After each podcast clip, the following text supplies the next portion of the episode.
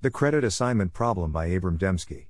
Welcome to the Nonlinear Library, where we use text to speech software to convert the best writing from the rationalist and EA communities into audio. This is The Credit Assignment Problem, published by Abram Demski on the AI Alignment Forum. This post is eventually about partial agency. However, it's been a somewhat tricky point for me to convey. I take the long route. Epistemic status, slightly crazy. I've occasionally said everything boils down to credit assignment problems.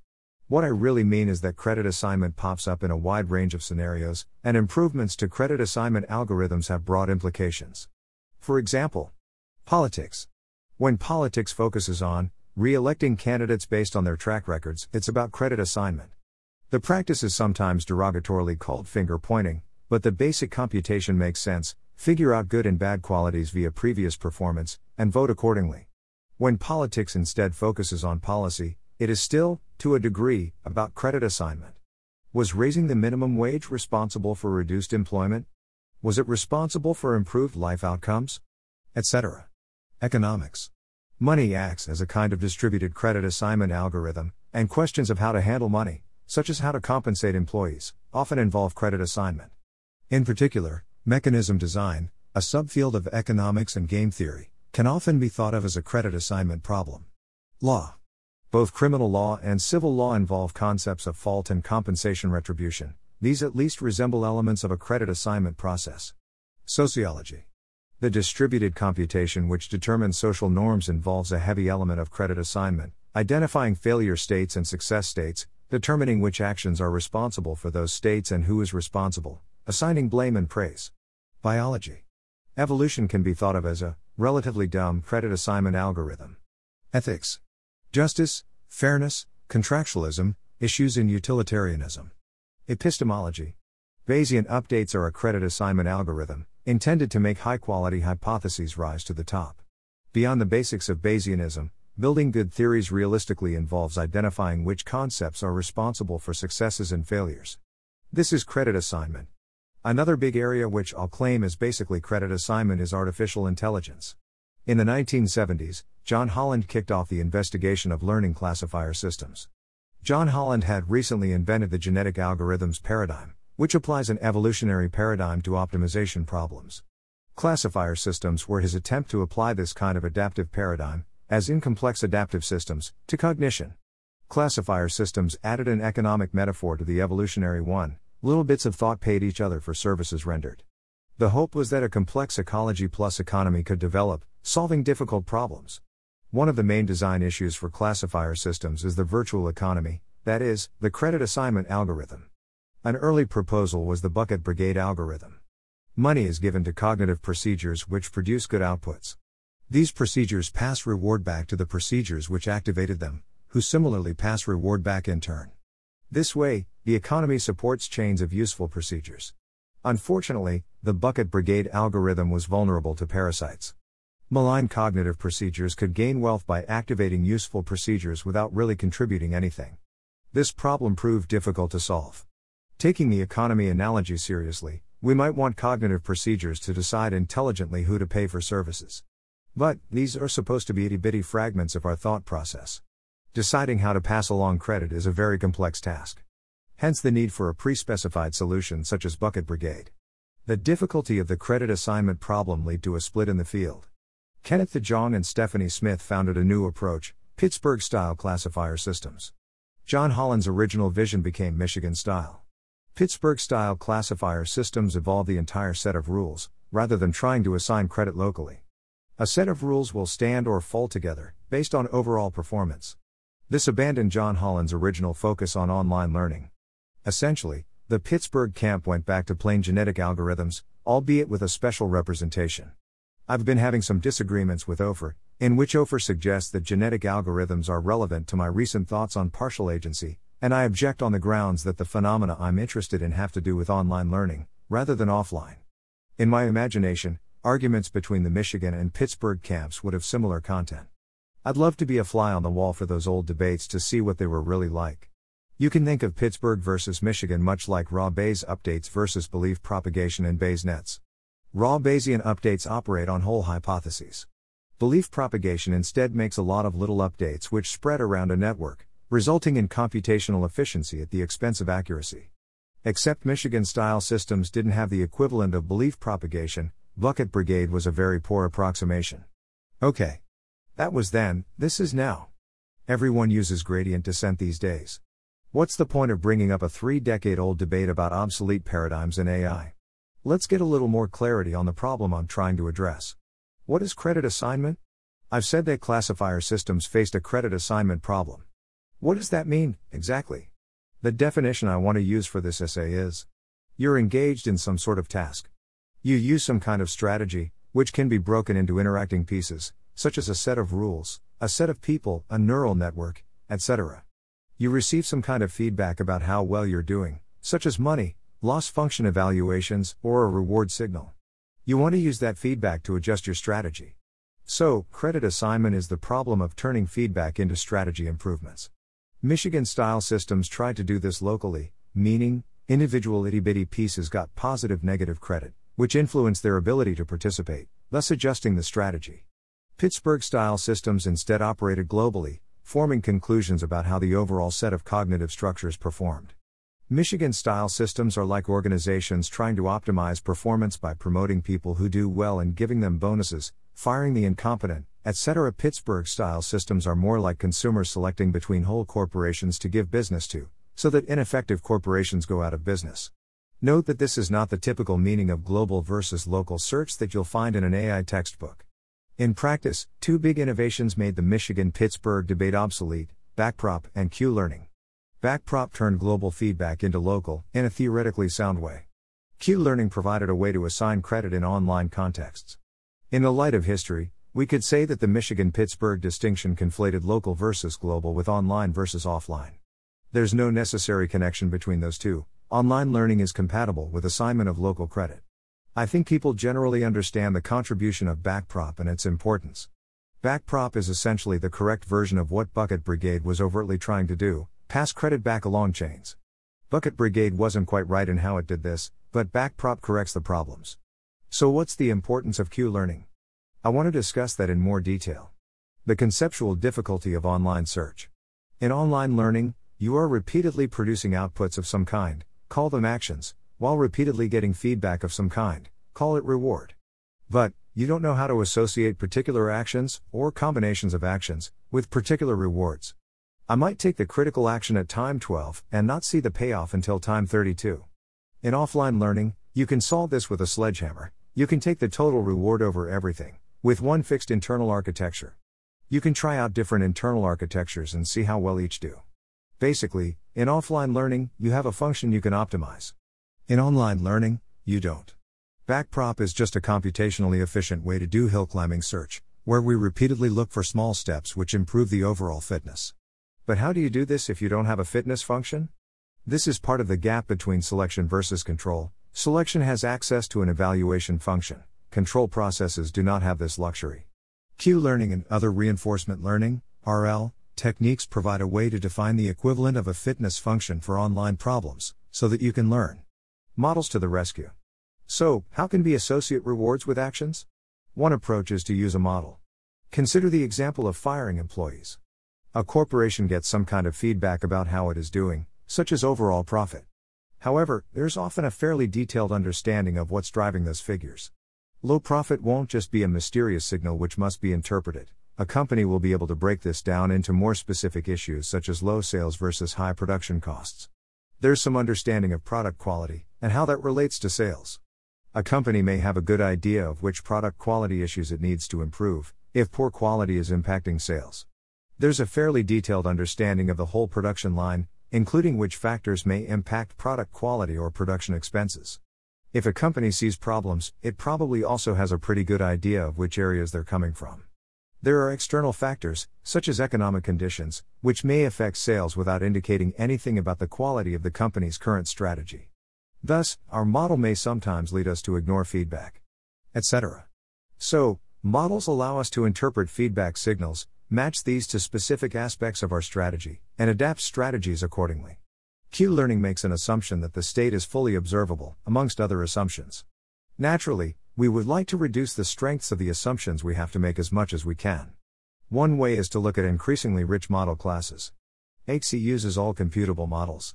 But maybe all computable models is still too restrictive. We'd like to get results without assuming a grain of truth. That's why I am not really discussing Bayesian models much in this post. I don't want to assume a grain of truth. So we back off even further and use logical induction or infra. Bayes. Okay, sure. But wouldn't the best way be to try to learn without models at all? That way, we reduce our modeling assumptions to zero. After all, there's something called model free learning, right? Model free learning requires models. How does model free learning work? Well, often you work with a simulable environment, which means you can estimate the quality of a policy by running it many times, and use algorithms such as policy gradient to learn. This is called model free learning because the learning part of the algorithm doesn't try to predict the consequences of actions, you're just learning which action to take. From our perspective here, though, this is 100% cheating. You can only learn because you have a good model of the environment. Moreover, Model free learning typically works by splitting up tasks into episodes. An episode is a period of time for which we assume rewards are self enclosed, such as a single playthrough of an Atari game, a single game of chess or Go, etc. This approach doesn't solve a detailed reward matching problem, attributing reward to specific actions. Instead, it relies on a coarse reward matching. Nonetheless, it's a rather strong assumption. An animal learning about an environment can't separate its experience into episodes which aren't related to each other. Clearly, this is a model in the sense of a strong assumption about how specific reward signals are associated with actions. Part of the problem is that most reinforcement learning RL researchers aren't really interested in getting past these limitations. Simulable environments offer the incredible advantage of being able to learn very fast, by simulating far more iterations than could take place in a real environment. And most tasks can be reasonably reduced to episodes. However, this won't do as a model of intelligent agency in the wild. Neither evolution nor the free market divide thing into episodes. No, one lifetime isn't like one episode here. That would only be the case if total reward due to actions taken in that lifetime could be calculated, e.g., as total number of offspring. This would ignore intergenerational effects like parenting and grandparenting, which improve reproductive fitness of offspring at a cost in total offspring. What about more theoretical models of model free intelligence? Idealized intelligence. AIXI is the gold standard theoretical model of arbitrarily intelligent RL, but it's totally model based. Is there a similar standard for model free RL? The paper Optimal Direct Policy Search by Glasmachers and Schmidhuber, henceforth, ODPS, aims to do for model free learning what AIXI does for model based learning. Where AIXI has to assume that there's a best computable model of the environment, ODPS instead assumes that there's a computable best policy. It searches through the policies without any model of the environment, or any planning. I would argue that their algorithm is incredibly dumb, when compared to AIXI. The basic simple idea of our algorithm is a nested loop that simultaneously makes the following quantities tend to infinity the number of programs considered, the number of trials over which a policy is averaged, the time given to each program. At the same time, the fraction of trials spent on exploitation converges towards 1. In other words, it tries each possible strategy, tries them for longer and longer, interleaved with using the strategy which worked best even longer than that. Basically, we're cutting things into episodes again, but we're making the episodes longer and longer so that they have less and less to do with each other, even though they're not really disconnected. This only works because ODPS makes an ergodicity assumption. The environments are assumed to be POMDPs which eventually return to the same states over and over, which kind of gives us an effective episode length after which the environment basically forgets about what you did earlier. In contrast, AIXI makes no ergodicity assumption. So far, it seems like we either need uh, some assumption which allows us to match rewards to actions, such as an episodic assumption or ergodicity, or be a more flexible model learning approach, which separately learns a model and then applies the model to solve credit assignment. Is this a fundamental obstacle? I think a better attempt is Schmidhuber's on learning how to learn learning strategies, in which a version of policy search is explored in which parts of the policy search algorithm are considered part of the policy, e. modified over time. Specifically, the policy controls the episode boundary. The system is supposed to learn how often to evaluate policies. When a policy is evaluated, its average reward is compared to the lifetime average reward. If it's worse, we roll back the changes and proceed starting with the earlier strategy. Let's pause for a moment and imagine an agent like this. If it goes through a rough period in life, its response is to get amnesia, rolling back all cognitive changes to a point before the rough period began. This approach doesn't require an episodic or ergodic environment. We don't need things to reliably return to specific repeatable experiments. Instead, it only requires that the environment rewards good policies reliably enough that those same policies can set a long enough evaluation window to survive. The assumption seems pretty general, but certainly not necessary for rational agents to learn. There are some easy counterexamples where this system behaves abysmally. For example, we can take any environment and modify it by subtracting the time t from the reward, so that reward becomes more and more negative over time. Schmidhuber's agent becomes totally unable to learn in this setting. AIXI would have no problem. Unlike the ODPS paper, I consider this to be progress on the AI credit assignment problem. Yet, the resulting agent still seems importantly less rational than model based frameworks such as AIXI. Actor critic. Let's go back to talking about things which RL practitioners might really use. First, there are some forms of RL which don't require everything to be episodic. One is actor critic learning. The actor is the policy we are learning. The critic is a learned estimate of how good things are looking given the history. E. We learn to estimate the expected value, not just the next reward, but the total future discounted reward. Unlike the reward, the expected value solves the credit assignment for us. Imagine we can see the true expected value. If we take an action and then the expected value increases, we know the action was good, in expectation. If we take an action and expected value decreases, we know it was bad, in expectation. So, actor critic works by 1. Learning to estimate the expected value. 2. Using the current estimated expected value to give feedback to learn a policy. What I want to point out here is that the critic still has model flavor. Actor critic is called model free because nothing is explicitly trained to anticipate the sensory observations, or the world state. However, the critic is learning to predict, it's just that all we need to predict is expected value. Policy gradient. In the comments to the original version of this post, Policy gradient methods were mentioned as a type of model free learning which doesn't require any models, even in this loose sense, e. doesn't require simulable environments or episodes. I was surprised to hear that it doesn't require episodes. Most descriptions of it do assume episodes, since practically speaking, most people use episodes. So, are policy gradient methods the true model free credit assignment algorithm we seek? As far as I understand, policy gradient works on two ideas. Rather than correctly associating rewards with actions, we can associate a reward with all actions which came before it. Good actions will still come out on top in expectation. The estimate is just a whole lot noisier than it otherwise might be. We don't really need a baseline to interpret reward against. I naively thought that when you see a sequence of rewards, you'd be in the dark about whether the sequence was good or bad, so you wouldn't know how to generate a gradient. We earned 100k this quarter. Should we punish or reward our CEO? It turns out this isn't technically a showstopper. Considering the actions actually taken, we move in their direction proportion to the reward signal. Well, let's just give the CEO some fraction of the 100k. We don't know whether they deserve the bonus, but at least this way we're creating the right incentives. This might end up reinforcing bad actions, but those tugs in different directions are just noise which should eventually cancel out. When they do, we're left with the signal, the gradient we wanted. So, once again, we see that this just introduces more noise without fundamentally compromising our ability to follow the gradient. So, one way to understand the policy gradient theorem is we can follow the gradient even when we can't calculate the gradient. Even when we sometimes get its direction totally turned around. We only need to ensure we follow it in expectation, which we can do without even knowing which pieces of feedback to think of as a good sign or a bad sign. RL people reading this might have a better description of policy gradient. Please let me know if I've said something incorrect. Anyway, are we saved? Does this provide a truly assumption free credit assignment algorithm? It obviously assumes linear causality, with future actions never responsible for past rewards. I won't begrudge at that assumption. Besides that, I'm somewhat uncertain. The explanations of the policy gradient theorem I found don't focus on deriving it in the most general setting possible, so I'm left guessing which assumptions are essential.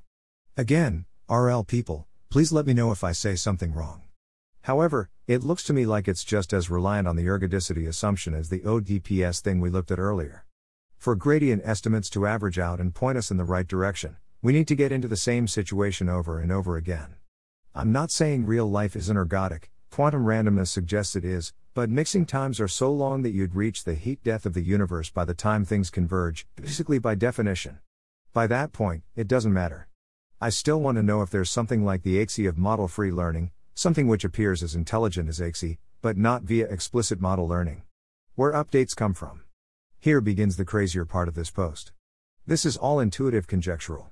Claim, in order to learn, you need to obtain an update, gradient, which is a direction, and magnitude, you can shift in which is more likely than not an improvement. Claim, predictive learning gets gradients for free, you know that you want to predict things as accurately as you can, so you move in the direction of whatever you see. With Bayesian methods, you increase the weight of hypotheses which would have predicted what you saw. With gradient based methods, you get a gradient in the direction of what you saw, and away from what you didn't see. Claim, if you're learning to act, you do not similarly get gradients for free. You don't know which actions, or sequences of actions, to assign blame credit. This is unlike the prediction case, where we always know which predictions were wrong. You don't know what the alternative feedback would have been if you'd done something different. You only get the feedback for the actions you chose. This is unlike the case for prediction, where we're rewarded for closeness to the truth. Changing outputs to be more like what was actually observed is axiomatically better, so we don't have to guess about the reward of alternative scenarios. As a result, you don't know how to adjust your behavior based on the feedback received. Even if you can perfectly match actions to rewards, because we don't know what the alternative rewards would have been, we don't know what to learn, are actions like the one I took good, or bad? As discussed earlier, the policy gradient theorem does actually mitigate these three points, but apparently at the cost of an ergodicity assumption, plus much noisier gradient estimates. Claim, you have to get gradients from a source that already has gradients. Learning to act works by splitting up the task into 1. Learning to anticipate expected value, and perhaps other things. 2. Learning a good policy via the gradients we can get from 1. What it means for a learning problem to have gradients is just that the feedback you get tells you how to learn. Predictive learning problems, supervised or unsupervised, have this, they can just move toward what's observed. Offline problems have this, you can define one big function which you're trying to optimize. Learning to act online doesn't have this, however, because it lacks counterfactuals. The gradient gap. I'm going to keep using the terms gradient and update in a more or less interchangeable way here. This is at a level of abstraction where there's not a big distinction. I'm going to call the problem the gradient gap. I want to call it a problem, even though we know how to close the gap via predictive learning, whether model free or model based. The issue with this solution is only that it doesn't feel elegant. It's weird that you have to run two different backprop updates, or whatever learning procedures you use, one for the predictive component, and another for the policy. It's weird that you can't directly use feedback to learn to act. Why should we be interested in this problem? After all, this is a basic point in decision theory. To maximize utility under uncertainty, you need probability. One part of it is that I want to scrap classical, static, decision theory and move to a more learning theoretic, dynamic, view. In both AIXI and logical induction based decision theories, we get a nice learning theoretic foundation for the epistemics, Solomonoff induction logical induction, but, we tack on a non learning decision making unit on top. I have become skeptical of this approach.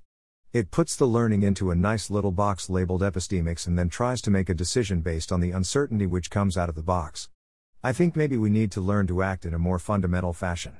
A symptom of this, I hypothesize, is that AIXI and logical induction DT don't have very good learning theoretic properties. AIXI's learning problems, LIDT's learning problems. You can't say very much to recommend the policies they learn, except that they're optimal according to the beliefs of the epistemics box, a fairly trivial statement, given that that's how you decide what action to take in the first place. Now, in classical decision theory, there's a nice picture where the need for epistemics emerges nicely from the desire to maximize utility. The complete class theorem starts with radical uncertainty, E quantitative, and derives probabilities from a willingness to take Pareto improvements. That's great. I can tell you why you should have beliefs, on pragmatic grounds. What we seem to have in machine learning is a less nice picture, in which we need epistemics in order to get off the ground, but can't justify the results without circular reliance on epistemics. So the gap is a real issue, it means that we can have nice learning theory when learning to predict, but we lack nice results when learning to act. This is the basic problem of credit assignment.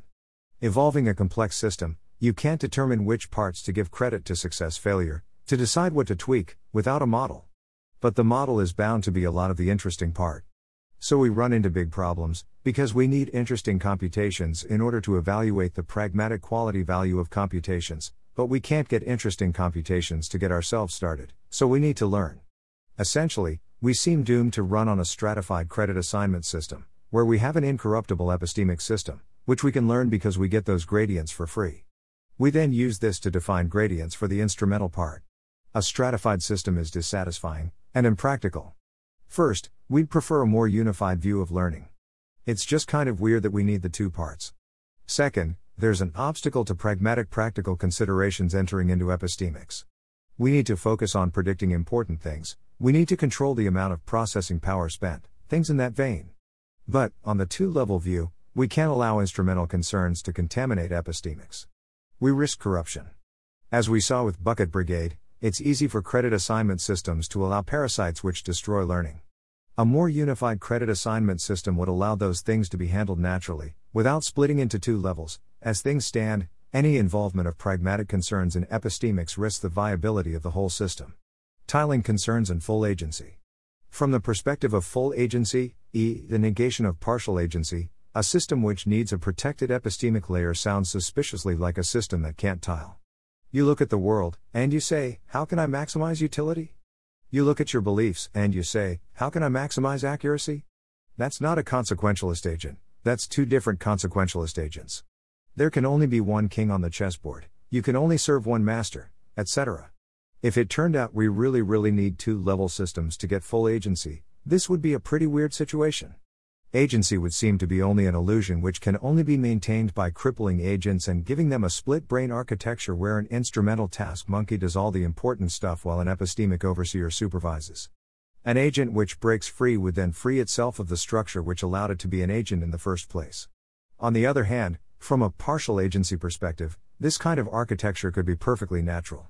E. If you have a learning scheme from which total agency doesn't naturally emerge, then there isn't any fundamental contradiction in setting up a system like this. Myopia. Part of the potentially crazy claim here is that having models always gives rise to some form of myopia.